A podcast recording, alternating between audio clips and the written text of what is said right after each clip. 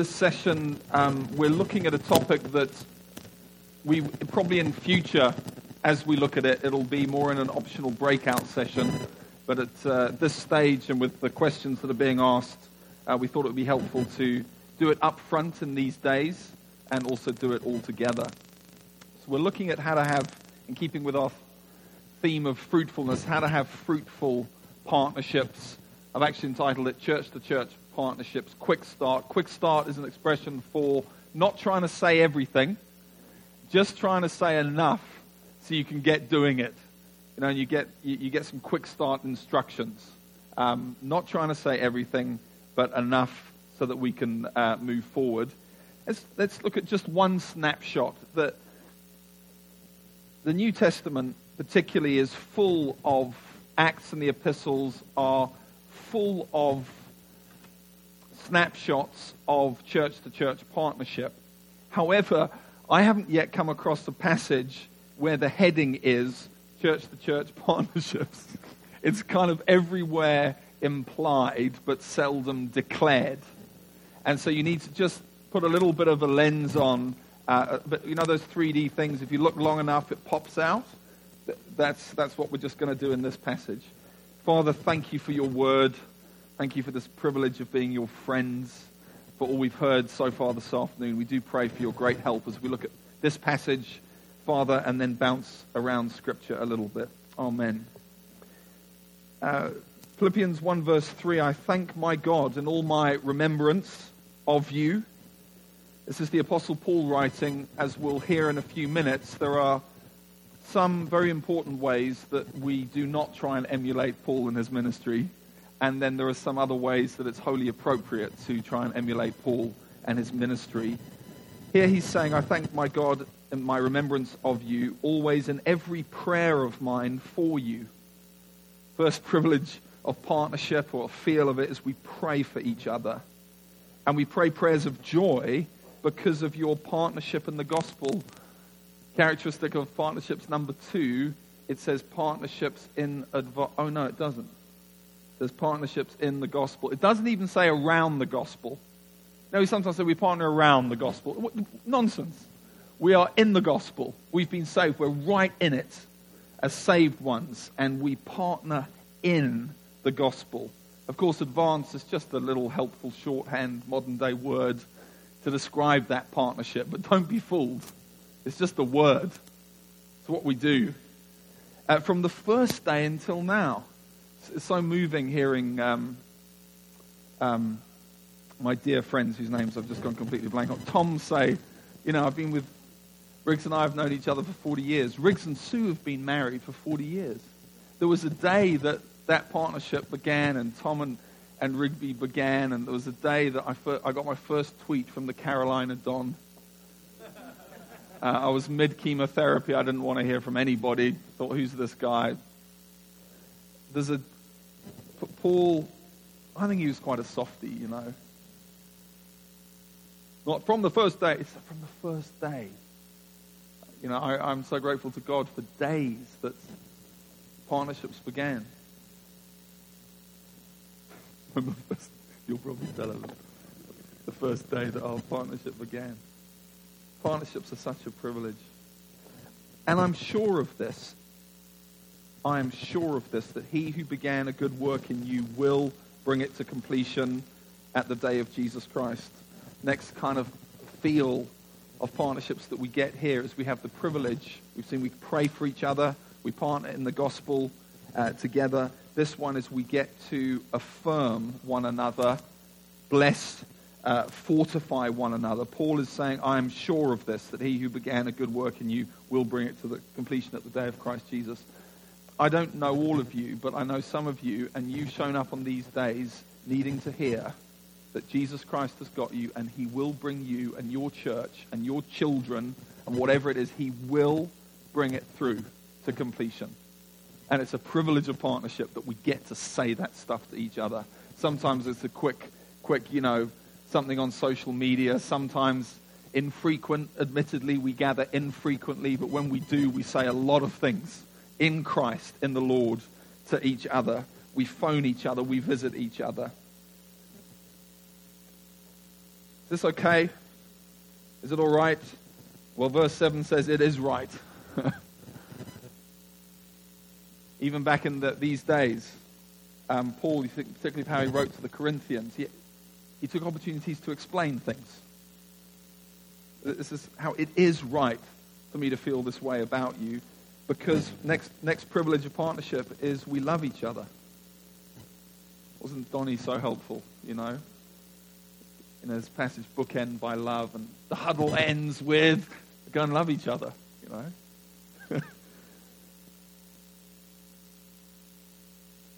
we want to love everybody, but as you, be, you know, begin to move together a bit more deliberately, that kind of intentional partnership, not exclusive, of course, but intentional, man, do we begin to love each other.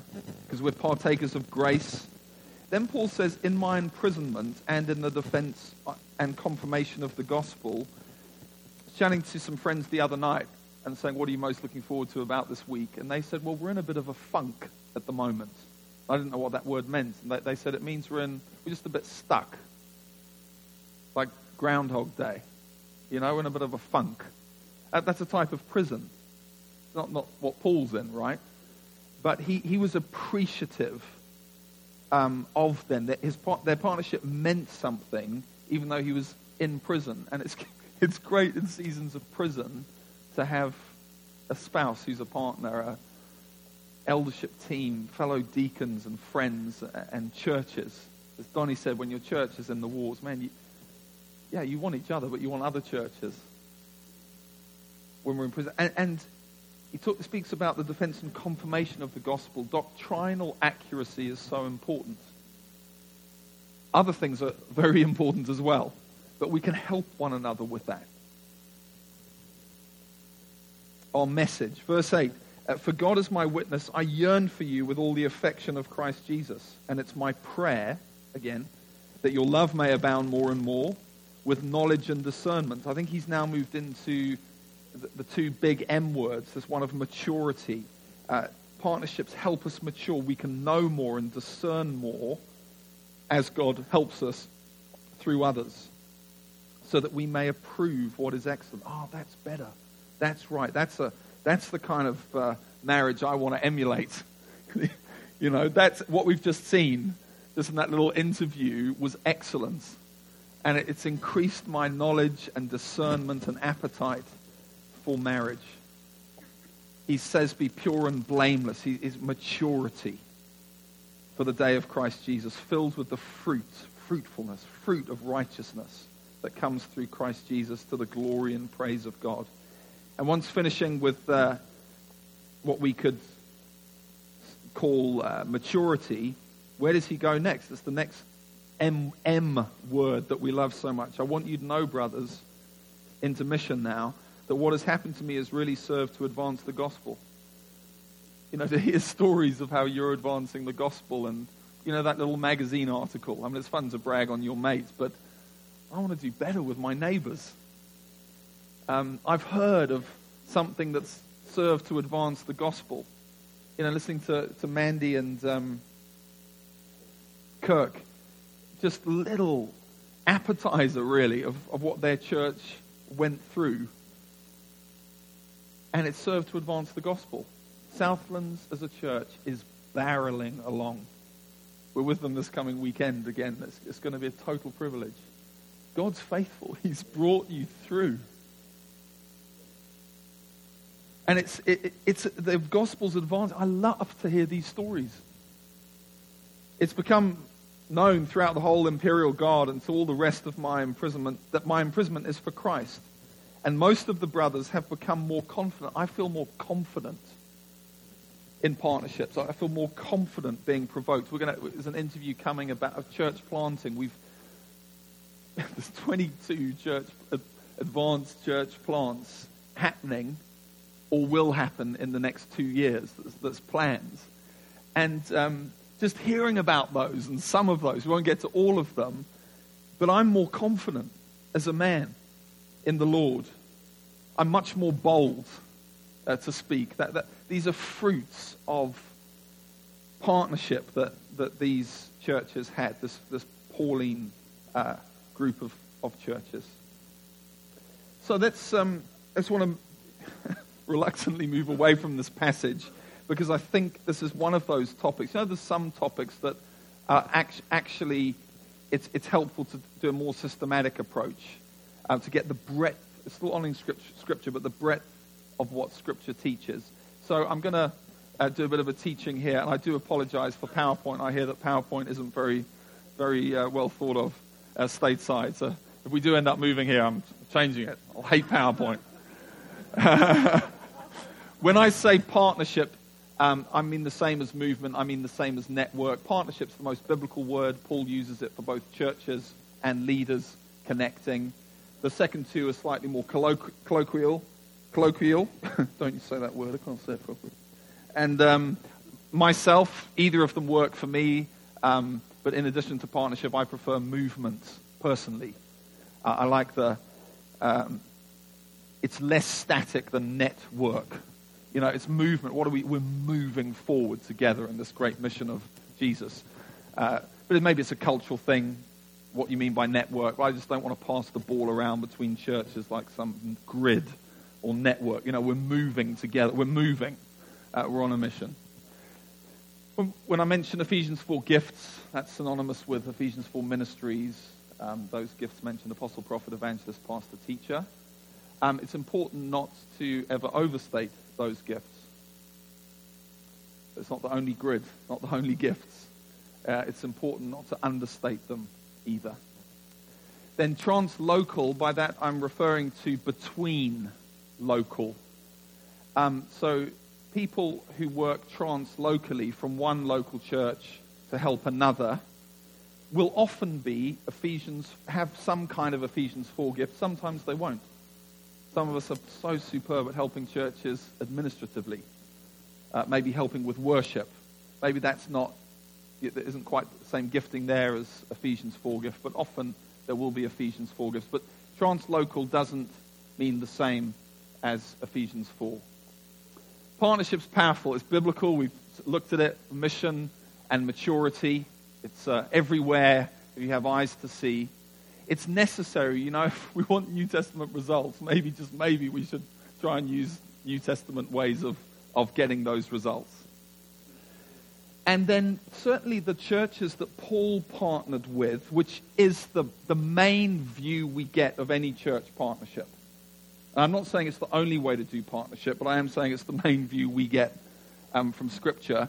It seems that, that Paul, the, Paul's church has partnered around these four things. So, firstly, Paul cared about what the churches he was involved with believed. It wasn't, um, we're just going to plant churches. We'll plant with anyone. No, you look at his epistles, a lot of it is on quality, not just quantity. It, it's strength, not just length. It's deep, not just, just wide. He cared about that. Then they also weren't just, it wasn't just a doctrinal policing movement. Hmm, you're not quite on the ball there, brother. It, they, they did stuff together. They planted churches. They helped each other. You think of Antioch and Jerusalem and taking up offerings and Paul saying to the Romans, let's get to Spain. Together we can get the gospel to Spain. They did stuff. Then there was a real warmth to it. You know, they didn't just use the phrase brother and sister because they'd forgotten each other's names. You know, or the badge is round the wrong way. Think, oh, flip. You know, keep it like that. They, they really loved each other. I mean, it's so cool. You know, Paul knew about Timothy's bad stomach. You know, when we always get lost on the drink a little bit of wine, woohoo. But, but it's just great that he knew. That found its way in there. You know, it wasn't just shared mission, we're going to plant get our doctrine right. It was real love. And then there was recognized leadership, recognized in the sense of, you know, the Bible teaches we recognize gifts, God given gifts on people. It's not like who should lead. Let's give it a go, pass it round. We're in every area of church and life, we look for the gifting of God. We recognize gifts. So I don't, when I say recognize leadership, it's not, you know, and we recognize. It's, it's recognize. Recognize leadership. Those four things. Now, I'm just toggling across to experience now more than what I see in Scripture. But I've noticed there can be some very, very successful partnerships. They're a different type of partnership to this, but they can be very successful if they partner around one, some, but one of those things. So maybe if you think of a gospel coalition, which one do you think they partner around? Yeah, top one. They're not trying to plant churches together. Uh, a, a minister's fraternal in a town. Which one, you, you may not be a great fan of them, but stay with me. Which ones do they usually try and partner around? Genuine relationship, and if they try and add the fourth one, there's trouble. They try and do too much together. I mean, you can do some stuff together, and if you say you, you all have to believe the same stuff, the thing's going to go pear shaped. So, experientially, when you know what you're partnering around and you go for that without meddling in the other areas, it seems experientially that there can be some positives. But that falls well short of Paul, Pauline aspirations for a group of churches. Now, here's another thing I've noticed that if either go for one or go for four, but don't go for two or three. Because if you if you go for more than one, you're trying to do all four, whether you know it or not. And then if you go for all four, but you only hit three or two, at best it's scratchy, and at worst it falls apart.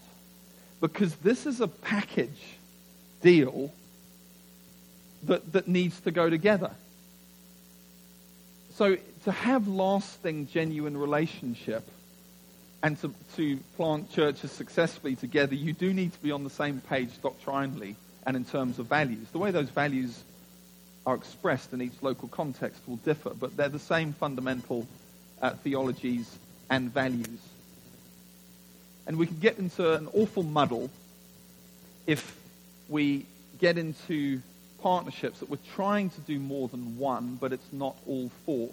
That you, you might even just, just think about that grid and apply it to some partnerships maybe the friends are in or, or, something. I was meeting with a lovely group of um, Presbyterian uh, leaders, and they were asking about, in South Africa, asking about possible partnership with Advance. And I could see they were just confused. Should we be with them? Should we be with you? And so I opened up these four things, and I said, I think that's a good biblical grid. And they went quiet, um, and looked at each other, and then one of them said, But we don't have one of those things in play with our current denomination. That's a South African situation. I'm not making any comment on the Presbyterian Church broader than that. But the, the, they said, they said, I said, really? Said, yeah, we don't believe the same stuff. Um, we don't do anything together. We don't like each other. We think our leaders are a bunch of plonkers. and they've um, spoke about that, but they've decided to, to stay in. And then you, you might think the question comes, um, so advances, early days, right? Yeah, it's early days. And let he and those with shiny armor not talk too much about how things will be in the future. Let them speak with real caution. The question comes, what will stop advance going institutional? Our answer is we're going to hold on to all four of those. If you keep all four, it keeps you from going institutional, keeps you from other, other potholes. A very strong and beautiful group. And trying to do things long term without relationship. And uh, of course, leadership's in a different color because to get the first three, let, let's just be very clear if we've got an ambition like we do to be kind of New Testament in our partnership and go for the package, if we really want these three white ones, then this orange one is quite important. So let's think about the kind of leadership that was going on in Scripture. In terms of apostle, Hebrews 3.1, he's our great apostle our great apostle. He's the ultimate pioneer, the ultimate foundation, the sent one. Then there's the second category, the 12, the 12 apostles of the Lamb. They were unique. They are never to be repeated or imitated.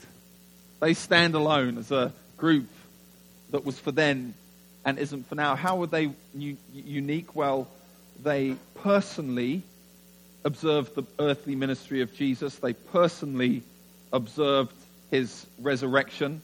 They were the personal, they were the people foundations of the early church. You, you spoke to the 3,000 uh, in um, Jerusalem. They'll say, Who are you gathered? Because they're just working it out, right? They got saved and Jesus. They're still working out. They said, Those 12 guys. Who are you with? Those 12 guys. These are the foundation stones. And surely the number 12 is not insignificant, bearing in mind our, our heritage, our origins in uh, the people of Israel. They were unique. W- were they unique in that they wrote Scripture? Some of them wrote Scripture. Did all of them write Scripture? Were they infallible? I'm thinking of Galatians 2 when Paul goes after Peter. Were they infallible? Then there's this untimely born guy who fits in two and three, you know. Uh, he, was like, he was like the 12 in that he was personally called by Jesus. Admittedly, he was called by the post ascension Jesus. But he wrote more. He wrote more of the Bible than the 12 put together. He planted more churches than the 12 put together, but he wasn't part of the 12. Wow. No wonder he thought of himself as slightly untimely born. Then you've got category three, which are other, others in Scripture who seem to be called apostles as well, in addition to the 12 and Paul. No doubt about the 12 and Paul. And that's an important category. We'll come back to it in a minute, because if it does exist, it would suggest that there is some kind of ongoing apostolic ministry post Bible times, like today. And then there's a fourth category. Um, th- this word apostolos is used quite liberally in Scripture.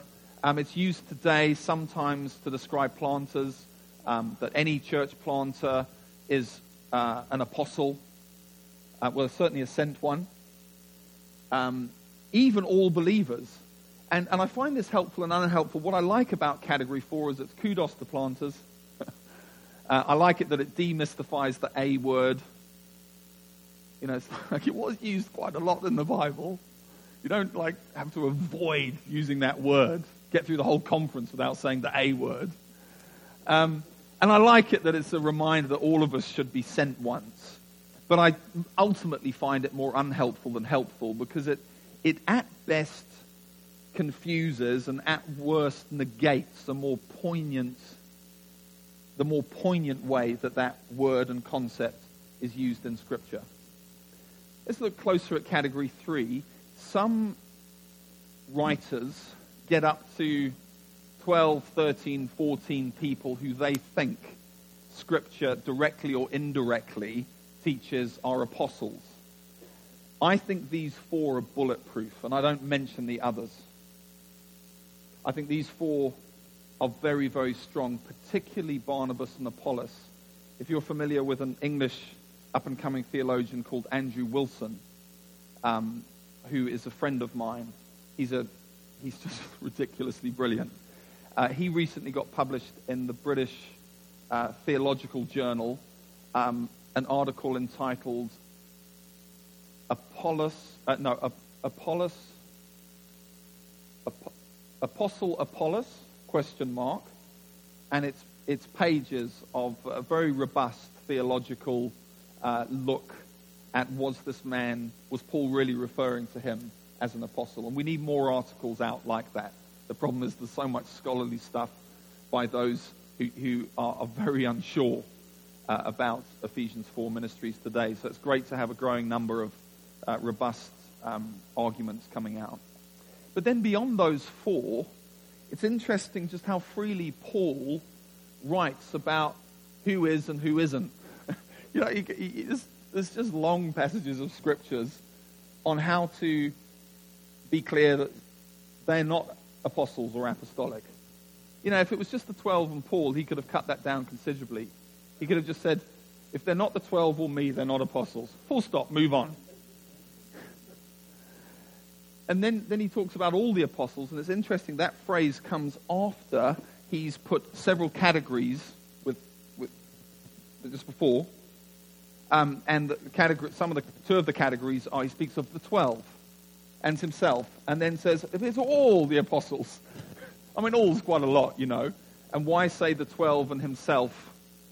Why put those in different categories if if there wasn't this other category of other apostles in these Bible times? Are all apostles again? You, you just there was no paranoia in Paul about the twelve and Paul. Just, yeah, there's, there's, the, there's ministries that are working, and, and, and, don't, don't be deceived. It's not those, but there are others. That's, that's the feel. Summary so far it seems apostolic ministry continues today, and Paul is certainly the best model we have of apostolic ministry. Now, that's a blessing, and it's a bit of a challenge. Because we, remember, Paul Paul's like in category two, and he's in category three. So, and he's the best model we get. So we need to use our heads a little bit here. What can and what can't we imitate? Let's simply say anything category two, which you might want to call big A, we don't try and imitate. Category three, small a, we do try and imitate. Let's dissect the bits of Paul that we can imitate and we can't imitate by asking two questions. One about foundations, one about who's in charge, authority. Let's think about foundations to try and work out what is appropriate and what isn't appropriate way to think and act today. Michael Eaton and I don't know of any respected theologian who thinks this passage of Scripture from Ephesians 2 is talking about anything other than the original, universal, complete, never to be messed with foundation of the church that has been laid in the form of the closed canon of Scripture. And in through the earthly ministry of the 12, Jesus, the 12, and Paul. I mean, let's make no mistake. Those guys were chosen for a unique task, and they killed it they did really well. And the early church gathered to them. And the, the foundation of the foundation of the church was laid by these, obviously on Jesus, but, but these apostles and prophets were the foundation, the literal people foundation of everything that we stand on today. We don't try and relay or rework or redo either what they did or this, which they, are different, but you could just for shorthand say this because it's within here that we, we learn about the foundation that they were and what they laid. But we don't mess with that. Then Scripture presents other, uses the, word and concept foundations in another way, which is a more current way, uh, an in progress way, a dynamic way, and in a local way, not universal, local and, and we do ourselves a disservice if every time we see the word foundation, we just think it's the first one, or we just think it's the second one. 1 Corinthians uh, 3, Romans 15. What did Paul say in Romans 15? I, I, want to move on. Lest I, I build on another what? Another man's foundation. He's saying I need to geographically move so I don't build on a foundation that another man has built. He didn't reference this or, or the, the 12. Or, he's just he's saying, yeah, there's a local, dynamic, current foundation. I want to do that somewhere else. Others have done it there. Uh, 1 Corinthians 3, um, he talks about, Donnie mentioned it, remember it's Paul and Apollos, and uh, uh, I'll just forget the exact. Say again? Cephas, yeah. I'm just thinking how um,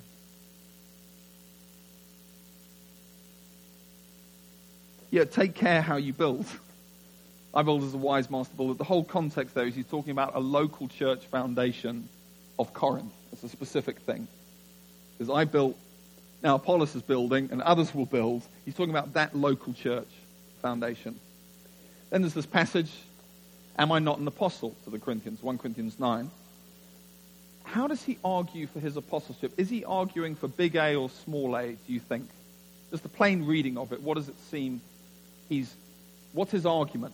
Is he contending that he's a big A or a small A? Is he contending that he's, he's apostolic because he's building local church foundations or the universal church foundations? I think local. He's saying, look, you're my workmanship. I did work with you. To others, I'm not an apostle. Now remember, he is, he's, an, he's, he's an apostle to everyone in big A. This is Paul. Called, set apart, of scriptures. Much of his ministry can't be repeated. Unique authority, really. But here he's saying, look, to others, that local church, I wouldn't be regarded as apostolic. To you guys, I am. Why? Because I've helped with your foundation. The seal of my apostleship is the work, the hands on functional work. Let's think about authority. Paul, man, he was both positional, big A, and functional, working with local churches. He had both going on. Uh, today, we only think about apostolic ministry functionally, not positionally. It's, it's a verb, it's something we do. That's why if, if, if someone says, um, Would you regard so and so as apostolic? I might say no, you might say yes. It's Fine. Absolutely fine. I am to some, not to others. That, that I think that carries through. Paul, there was an invited component, surely, but he felt sometimes, although he was incredibly gentle, and my reading of him, he was, I mean, he was just remarkably humble. He was always looking for invitation. This great apostle Paul, even he would say, I don't want to play that card. However, sometimes you just get the feeling he went straight for the church and bypassed the elders, don't you? I mean, he was. I think that's big A territory. We, we don't do that today. That, that's not appropriate. But it is appropriate to be invited, I think. Before talking a bit more about this key word of invitation, which is a continuation of authority, I just want to slip something into this presentation now, and then we'll pick up this main theme. But let's just, just say, well, what if, because it's difficult to explain these terms, what if we just didn't bother? Because functionally, remember, it's about function more than title. Functionally, as a movement, we could probably get away with using other words instead of Ephesians 4 type words. So why not do that? Or even, uh, we could say there's some successful networks, movements out there that don't go for any of this stuff. Why do we have to go for it? Let's just, what are the difficulties in denying Ephesians 4 ministry today? It would mean we would have to go for a biblical terminology, which is inconsistent. I mean, we're happy to explain Trinitarianism, propitiation, we're happy to explain elders and deacons. Have you, have you ever thought how weird the word elder and deacon, those words are? Deacon, it sounds like some computer programmer. Deacon. But we explain them, right? And it's also a slippery slope. You notice that what we call something is usually what it ends up becoming. So if you go superintendent or management team, don't be surprised if after a, a few years it ends up feeling like superintendents or a management team. But when we do press ourselves to use biblical terminology, like elders in the local church, it, it kind of constantly nudges us back to what should elders be like? Also, we would tend to then overload the office of a local pastor teacher, a local elder, because if that is the only office that we're comfortable using today, because of the overwhelming evidence in Scripture that local pastor teachers, elders, exist today, um, I, think it's a, I think it's just a bit silly, really, um, to think of John Piper's ministry um, just in the realm of, well, he's a local elder, but a very gifted one. Um, you think of what Spurgeon, the, the whole 150 odd churches that he planted throughout the UK, do we just, are we just okay with saying, well, he was just a local elder who was really good? Because that can make the rest of us local elders. Do we, should we do that? And then we lose, it's, it's not that pastors and teachers aren't catalytic in their own way. It's that The pastor teacher gift is not catalytic in the same way that an apostolic, prophetic, or evangelistic gift is. And it's great, isn't it? When you are, it, it, you do feel you are prophetic or you do feel you are a, a teacher, you will strongly bias towards thinking that your gift is the most important. So, like if you're a true blue teacher and not in team and exposed to other giftings, you'll secretly think, you know what, if we just preach the word more and more accurately, more and more faith, faithfully, revival will happen. It won't. I mean, it's very important to keep teaching the word more and more accurately, but there's a dynamism in the evangelistic, prophetic, and apostolic gift that just makes everything bigger for pastor teachers to work in more successfully. The other difficulty is that we may choose the wrong sort of leader or leaders when it comes to church to church partnerships. And there's various levels and forms of leader, not just thinking about the guy or the team that leads a movement.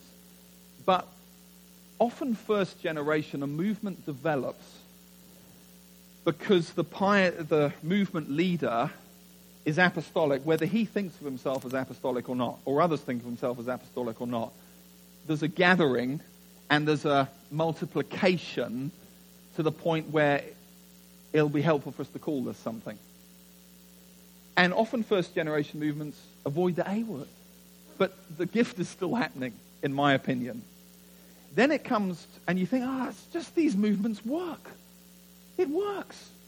When he dies or hangs up his boots, we'll just get someone else. And it'll just keep working. And it doesn't keep working automatically.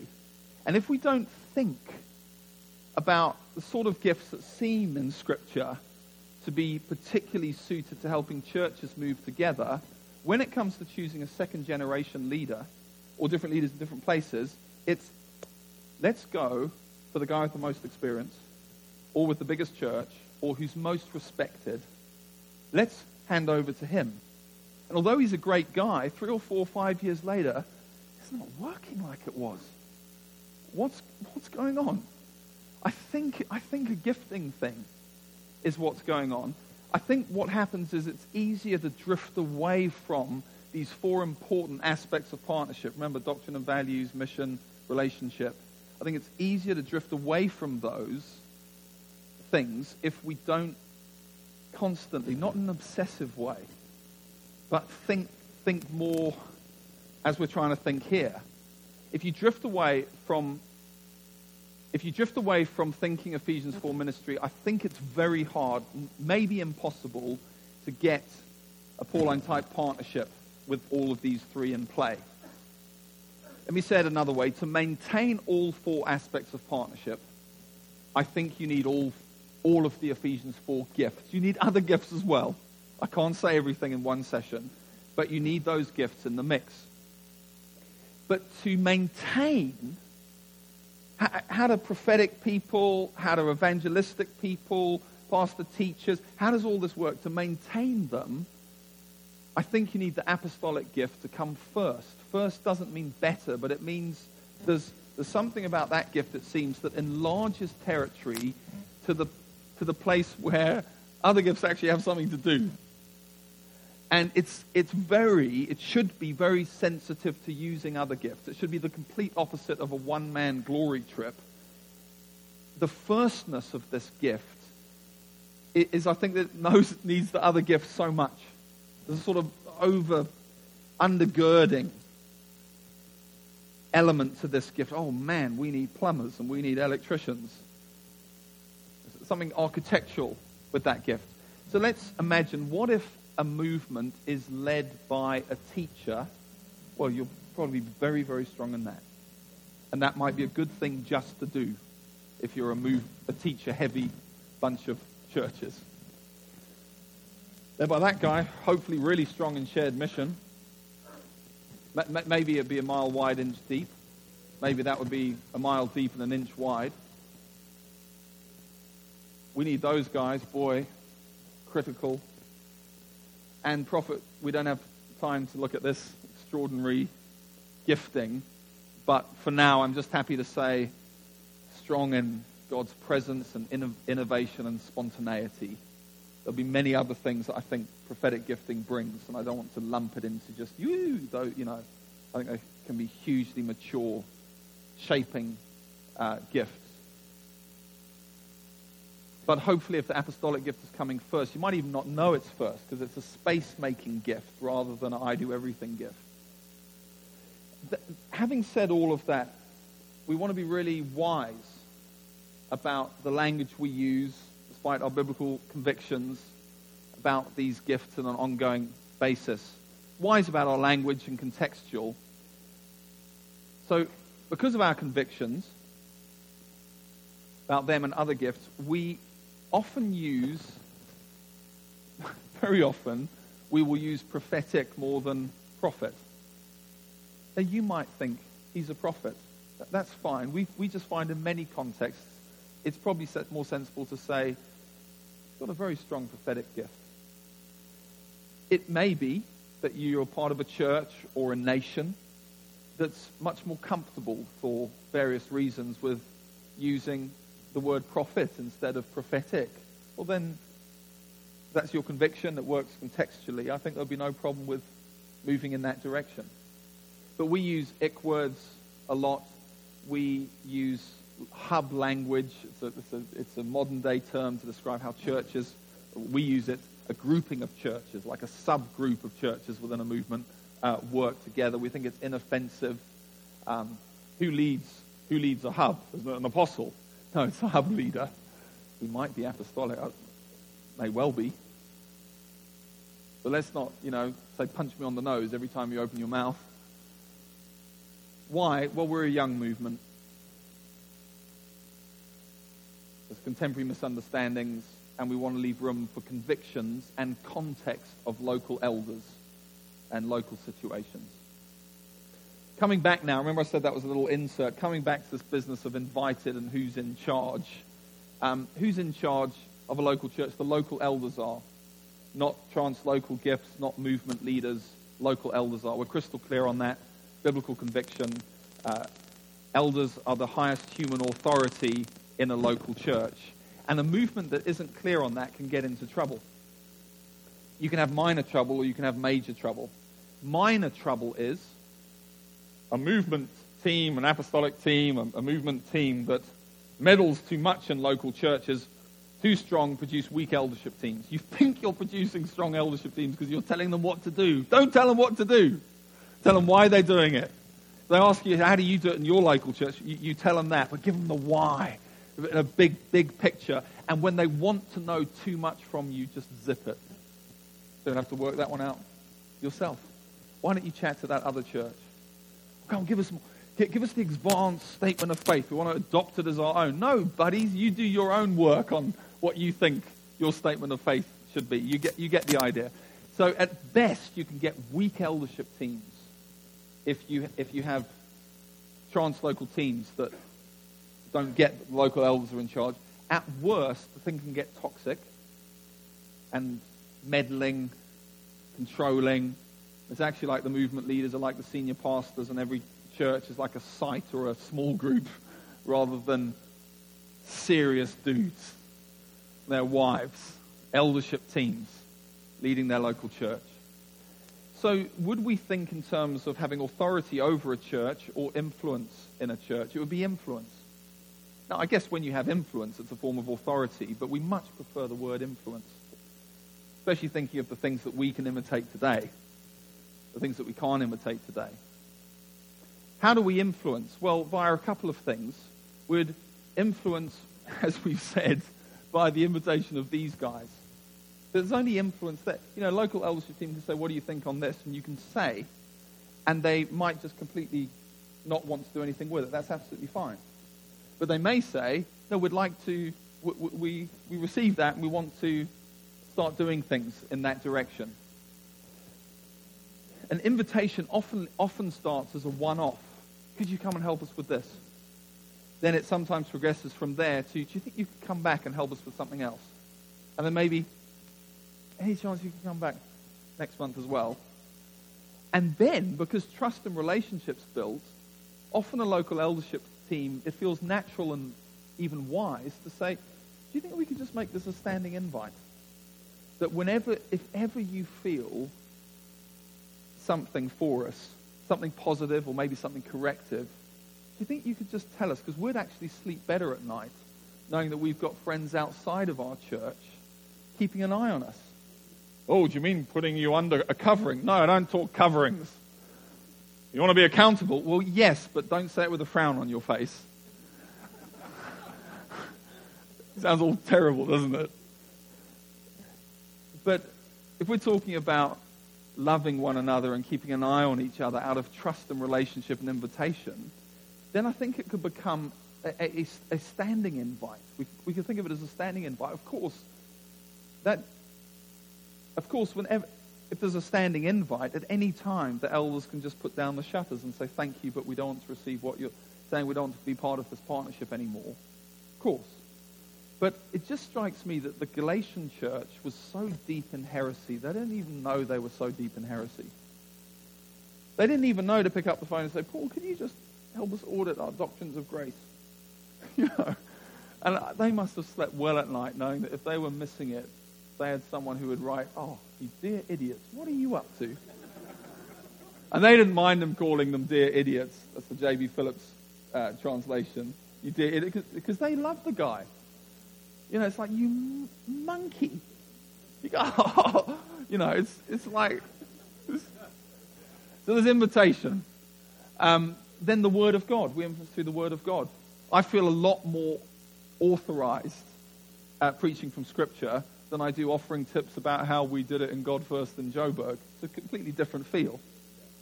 There's a pressing that you can do, as any preacher can do, um, from the Word of God. Then there's this element of gifting.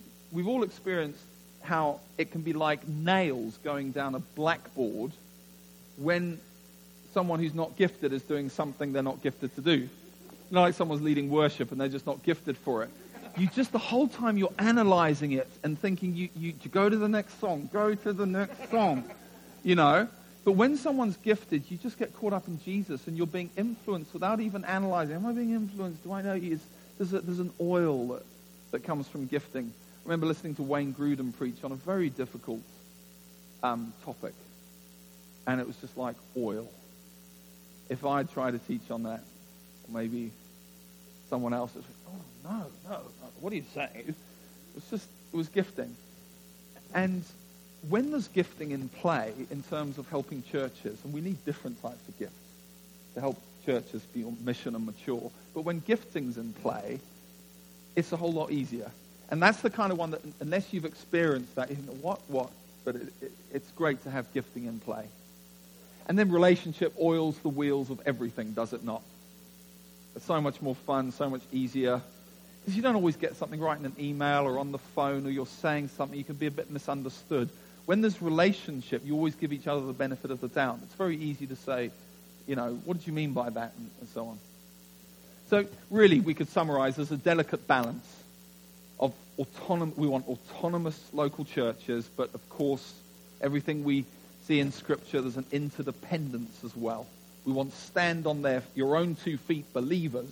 We want you to be autonomous as a believer, but we want real interdependency, not codependency, not independence, interdependency. I'm coming into land.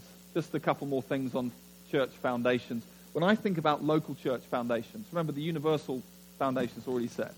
When I think about local church foundations, um, I think doctrine is so important helping a church get clear on the main doctrines.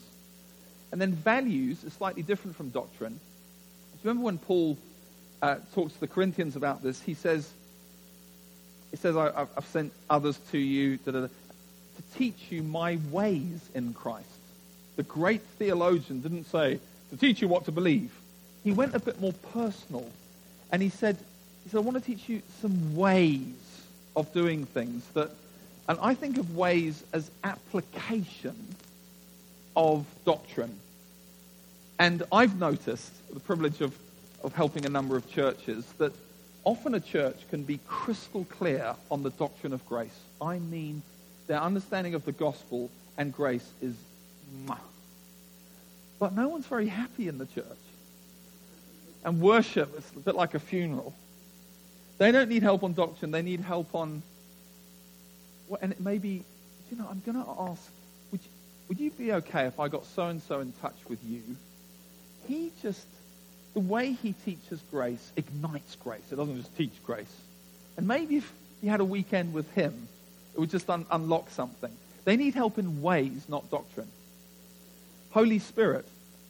Most churches who want anything to do with advance, any level, have already mentally got their heads round and they've got their theology around. We need the Holy Spirit. The big question is, how do we do the Holy Spirit in a sane yet meaningful way? There's ways. There's, way, we can ha- there's ways to do that. Paul spent chapters on don't do it like this. Keep it at three. Watch out for that. But do it. Tongues. Yeah, but be careful there. Prophecy. Whoa, prophecy. There was, a, there was some ways going on. Ways can be so helpful. Leadership. Leaders must be like this. Okay, but I found, as a younger leader now becoming a midlife leader, I found it so helpful to be around other leaders and have them come in and just notice how they handle that conversation. Wow, that's a good way of, of doing it. Then elders. What's in the head is in the body. Such an important group. Most energies will go in that direction. Then there's a fourth one that's in italics. Churches needing help with the bigger picture and wider mission. It's such a relief, isn't it, to be, we'll see in these days, to be praying for Thailand and Tanzania and thinking about other states in America. There's, there's just something great that we want to keep in our foundations. Help, I've been asked to lay foundations. If someone says that to me, I, how should I, what should I do? A church down the road has, has asked, to, asked me to help them. I would say go for, in order to do those, I would say practically teach and model one, two, three, four, five. And then seven and eight, I just think are so important as well. Uh, you know, we, th- we think of the first five as our foundational rallying imperatives that we all love together in advance so much. Oh, sorry, yeah, I can't, I can't tell you. Number six is shofar blowing.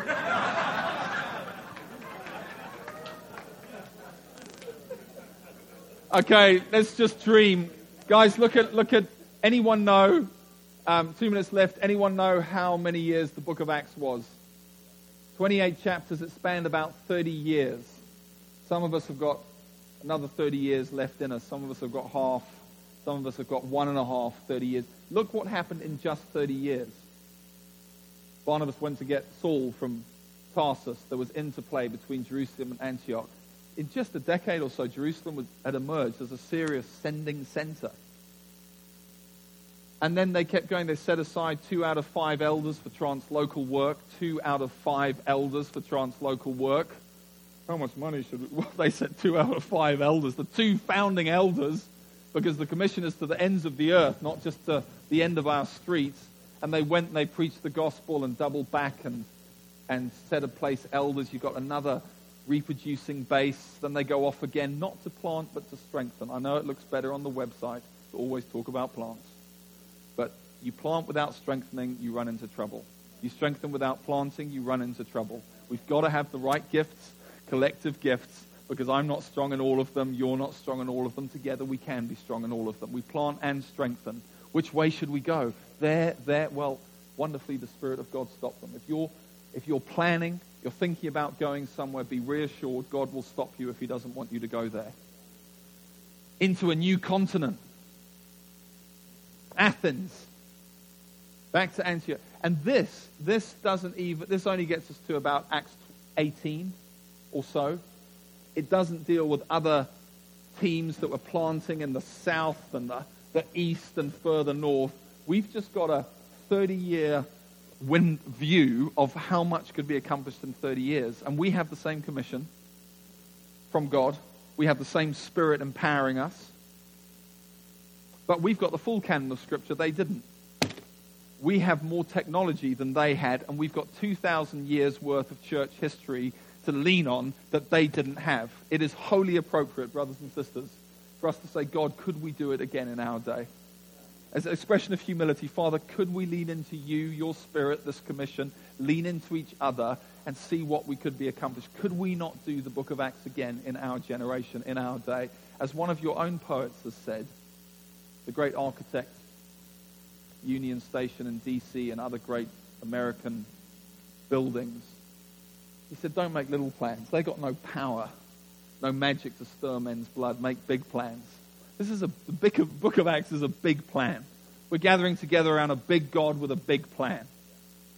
And as one of our great British prime ministers once said about Jarl, the American national psychology is such that the bigger the idea, the more wholeheartedly and obstinately do they throw themselves into making it a success. That's an admirable characteristic, provided the idea is good. This is a very good idea. The book of Acts is a very good idea. And in addition to loving Jesus and loving each other, that's what we're giving uh, our, ourselves to. This, you know, the phrase, a biblical partnership. It's biblical partnership. When you double click on it like we have, man, it's juicy. And uh, that's what we're going for. And God will teach us as we go. I'm sure we'll, be, we'll learn so much as we go. But let's go together and go humbly. Let's pray. Father, thank you for a great first afternoon. Keep instructing us and leading us, we pray.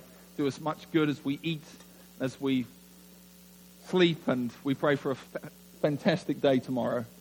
Keep working in us, Lord. We're lenient to you. Keep reworking us, helping us, we pray. In Jesus' name, amen.